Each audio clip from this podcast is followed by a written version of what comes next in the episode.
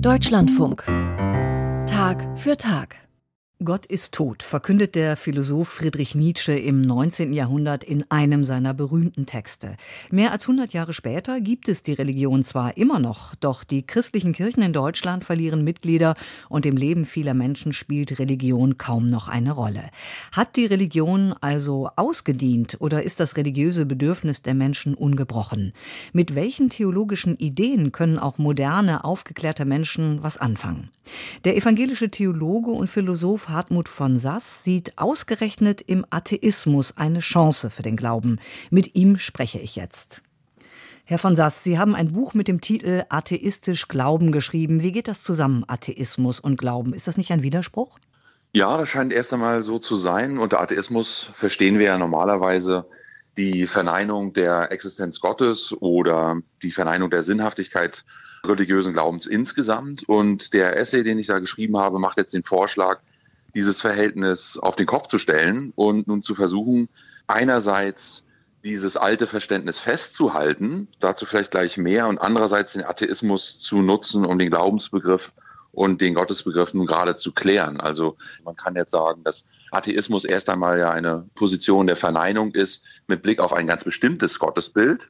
Also im Atheismus wird der Theismus verneint, deshalb Atheismus, wir kennen das, wie beim Moralischen, das Amoralische dann eine Form der Verneinung ist.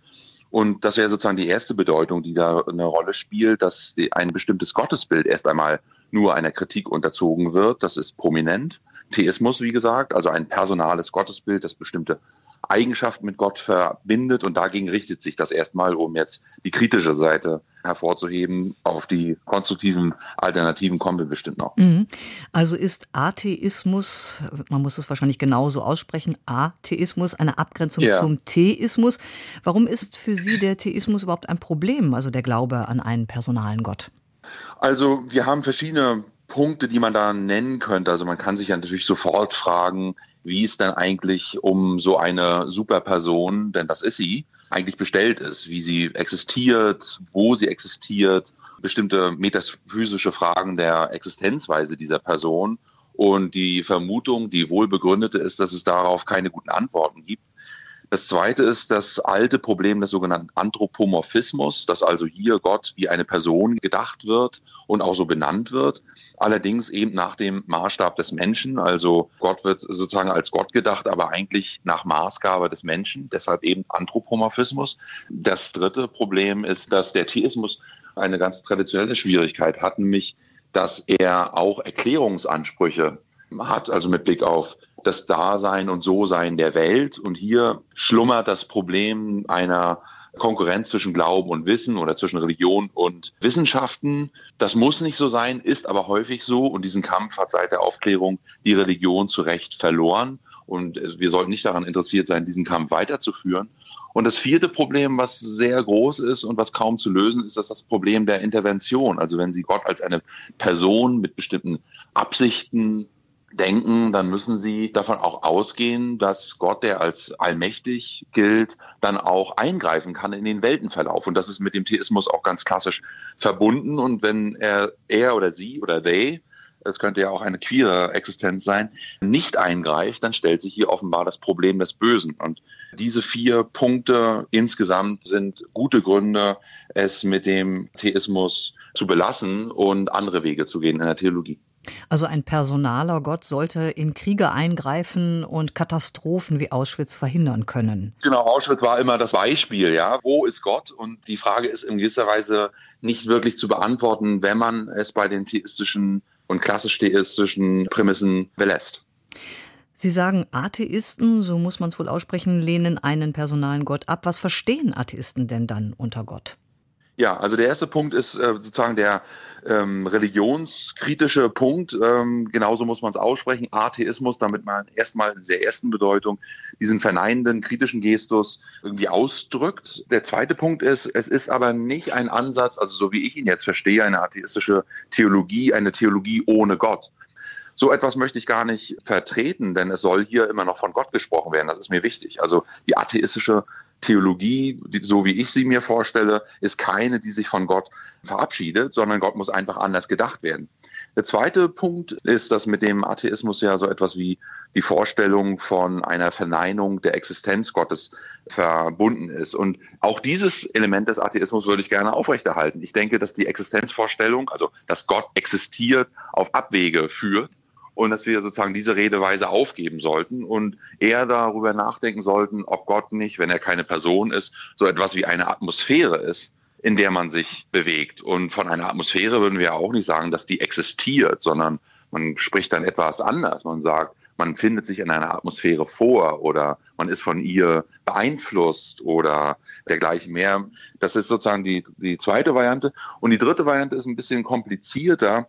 Nämlich, ich würde sagen, dass der Glaube, wenn er selbstkritisch bleibt und nicht sich zu sicher ist, und das wäre äh, wahrscheinlich ein guter, guter Ausgangspunkt, selber die Verneinung, die mögliche, in sich selbst trägt. Das heißt also, nicht von außen wird der Glaube verneint, sondern der Glaube hat als Selbstzweifel oder als fehlende Sicherheit oder im Blick auf bestimmte Erfahrungen selber die Erfahrung, dass er sich verneint und um den eigenen Glauben ringt. Und das ist mit einer atheistischen Theologie sehr, sehr gut vereinbar. Und diese drei Punkte, Religionskritik, eine andere Form von Existenzvorstellung und diese immanente Kritik oder Selbstkritik scheinen mir ganz interessante und vielleicht sogar sympathische Eigenschaften einer atheistischen Theologie zu sein.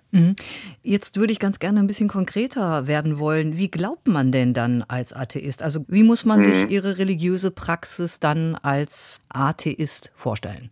Also die Grundidee einer atheistischen Theologie, worin jetzt sozusagen diese drei Elemente vielleicht ganz gut zusammenkommen, also ist immer noch abstrakt, aber ich werde jetzt gleich versuchen, etwas konkreter zu machen, ist die Umstellung vom Referenten auf die Referenz. Also das meint, dass es eben nicht mehr eine bestimmte Wirklichkeit gibt, auf die sozusagen alle religiösen Aussagen Bezug nehmen, ja, worüber man dann redet, sondern der Unterschied zwischen Glauben und Nichtglauben oder Andersglauben wäre in der Weise, wie wir uns auf alles beziehen. Also man könnte ja sagen, dass jemand, der nicht glaubt, vielleicht der klassische Atheist, ja, also der sozusagen Religion und Glaube insgesamt ablehnt, alles als die Welt, als Kausalzusammenhang bezeichnet und den Kollegen in der Arbeit eben als Kollegen und sich selbst auch in bestimmter Weise als Fußballfan oder sonst wie beschreibt. Und der Glaube macht jetzt nicht den Unterschied in der Behauptung, dass es da noch ein metaphysisches Zusatzwesen gibt, sondern die, der Unterschied zum Nichtglauben besteht im Glauben darin, dass alles neu verstanden und alles neu gesehen wird. Und das kann man jetzt sozusagen in all drei Punkten, im Gottesverhältnis, im Verhältnis zu den anderen Menschen und auch im Selbstverhältnis auch durchspielen. Und da hat die Tradition ja ganz klassische Überlegungen. Die Welt ist dann eben die Schöpfung Gottes, der Kollege ist dann der Nächste, also nicht mehr der Fernste, sondern der Nächste. Und im Selbstverhältnis haben wir auch eine fundamentale Neubeschreibung von allen, nämlich ganz klassisch der gerechtfertigte Sünder.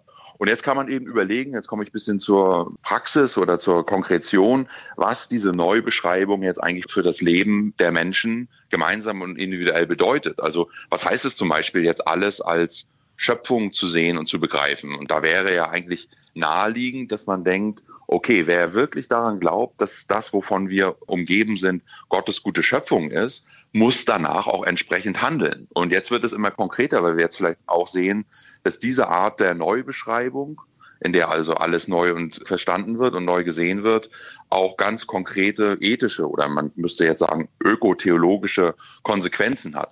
Aber wo ist da letztlich der Unterschied zum traditionellen Glaubensverständnis oder Glaubensverständnis im Theismus, wo man an einen personalen Gott glaubt?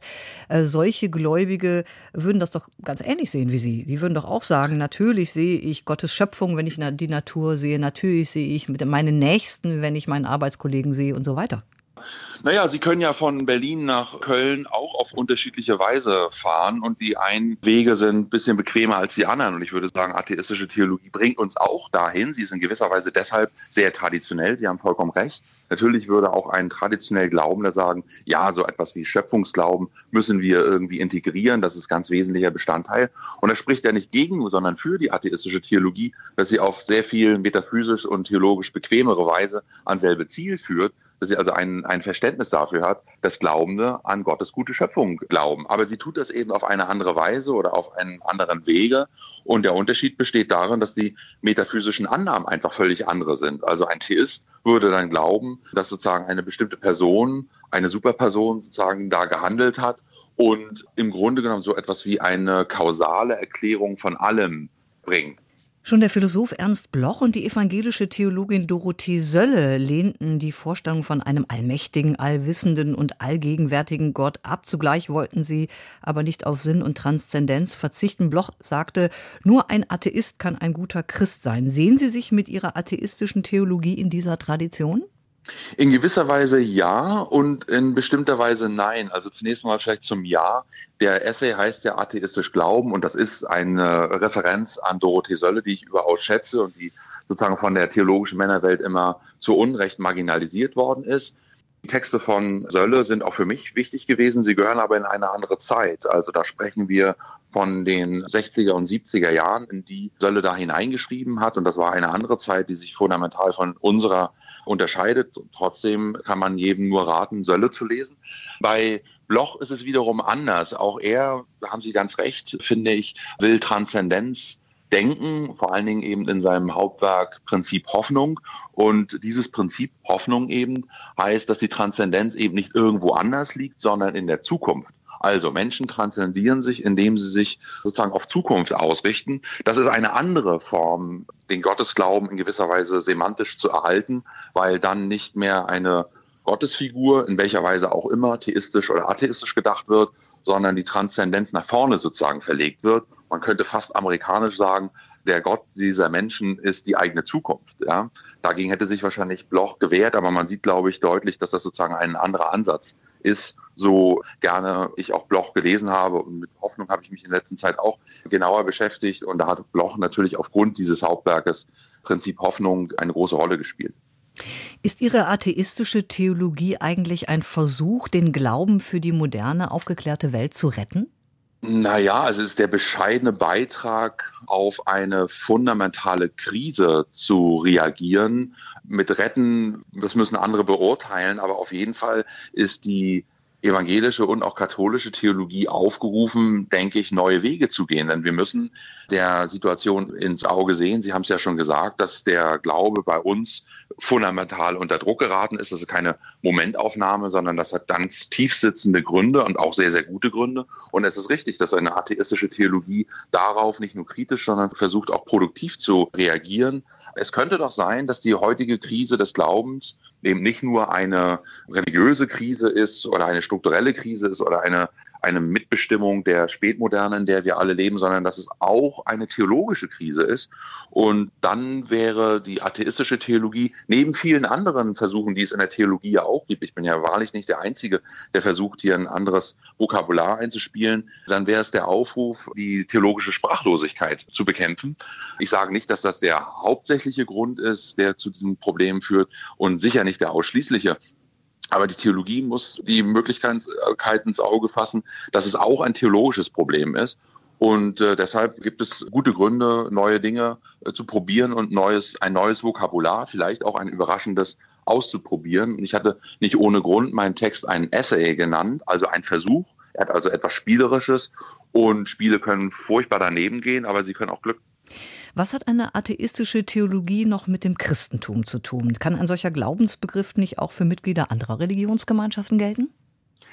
Also das wäre erstmal ja kein Einwand, sondern es wäre ja vielleicht sogar schön, so eine Art von Ökumene zu erreichen, wo es Übergänge gibt zwischen verschiedenen Religionen, um sich darin zu verständigen oder vielleicht auch miteinander Religion zu begehen. Aber ich will jetzt auch nicht vorschnell harmonisieren und auch darauf sozusagen drängen, dass die atheistische Theologie, also ich jetzt in einem christlichen Kontext betrieben habe und auch der Text sozusagen ganz am Christentum bleibt und dabei der Tradition in gewisser Weise treu bleibt. Also es gibt ein sozusagen kritisches und vielleicht auch etwas überraschendes Element. Es gibt aber auch ein sehr, sehr fast orthodoxes oder jedenfalls traditionelles. Und ich versuche ja an allen Lehrstücken festzuhalten. Der Essay ist im dritten Teil dann so ge- geschrieben, dass er wesentliche Punkte, die für die christliche Tradition wesentlich ist, sind, also von der Schöpfung bis zur Hoffnung, von der wir auch schon gehört haben, festhält und neue Lesarten für ganz klassische Ideen gibt, sodass das christliche Kolorit, also im Zentrum steht eben die Person, das Werk Jesu Christi, erhalten bleiben und dadurch sozusagen die, die christliche Signatur sichtbar wird. Ich kann mir vorstellen, dass Sie mit Ihrem Essay nicht religiöse und religiöse Menschen gleichermaßen auf die Palme bringen. Was haben Sie für Reaktionen auf Ihr Buch bekommen? Es ist ganz interessant, weil es sind sehr, sehr polarisierte Reaktionen. Die ganz große Mehrheit waren sehr, sehr wohlwollend, also von Fragen von Leuten, die das Gespräch dann weitertreiben, auf die ich dann versucht habe zu reagieren, bis hin zu Leuten, die mir die dann gesagt haben, ja, ich bin Ihnen dankbar, ja, bestimmte existenzielle Fragen, über die konnte ich neu nachdenken. Es gab aber auch vereinzelte Fassungslosigkeit, die sich da breit gemacht hat. Das ist ganz interessant, also dass wirklich Leute sich auch angegriffen fühlten in ihrem Glauben. Das muss man respektieren, aber eine Reaktion hat mich besonders getroffen, muss ich sagen. Wir haben in der Theologie eine Zeitschrift, die heißt Theologische Literaturzeitung, und da hat eine Kollegin einen Totalverriss des Essays publiziert, ohne sich wirklich auf das Anliegen, den Kontext, über den wir ja auch gerade gesprochen haben, und das Argument oder den Gedankengang wirklich einzulassen, um dann die Buchbesprechung immerhin, also eine wissenschaftliche Rezension, mit einem Glaubensbekenntnis enden zu lassen, an dem dann andere Versuche, Theologie zu betreiben, inklusive meiner, gemessen werden und dann daran scheitern. Und ich hatte es ja schon gesagt, es wäre zu überdenken, ob die Krise des Glaubens nicht auch ein theologisches Problem ist. Und meines Erachtens ist das in dieser Rezension, in Anführungsstrichen, muss man leider sagen, nicht so richtig wertgeschätzt worden. Es ist die Dringlichkeit und der Aufruf an die Theologie, andere und neue Wege zu gehen und etwas Neues auszuprobieren. Das hatte ich in diesem Text versucht und das ist in der Rezension nicht so richtig begriffen worden, glaube ich. Was schließen Sie denn aus diesen Reaktionen, also sowohl den positiven als auch den negativen? Also Sie hatten es ja in der Anmoderation auch schon gesagt, dass äh, die Religion ja gar nicht tot ist, sondern offenbar immer noch die Leute umtreibt. Und eigentlich ist es ein ermutigendes, für alle TheologInnen, Signal, dass es da ein wirkliches Interesse gibt, auf das man reagieren kann und in das man hineinschreiben kann. Mit dem Aufruf, hier versuchen, neue Wege zu gehen und ein neues Vokabular einzuspielen, um die Intuition und die Tradition, die christliche, vielleicht hier und da neu lesen und neu öffnen zu können. Sagt der evangelische Theologe und Philosoph Hartmut von Sass. Er ist Titularprofessor für systematische Theologie und Religionsphilosophie an der Universität Zürich und Inhaber einer Heisenberg-Stelle an der Theologischen Fakultät der Humboldt-Universität zu Berlin. Wir haben das Gespräch vor der Sendung aufgezeichnet.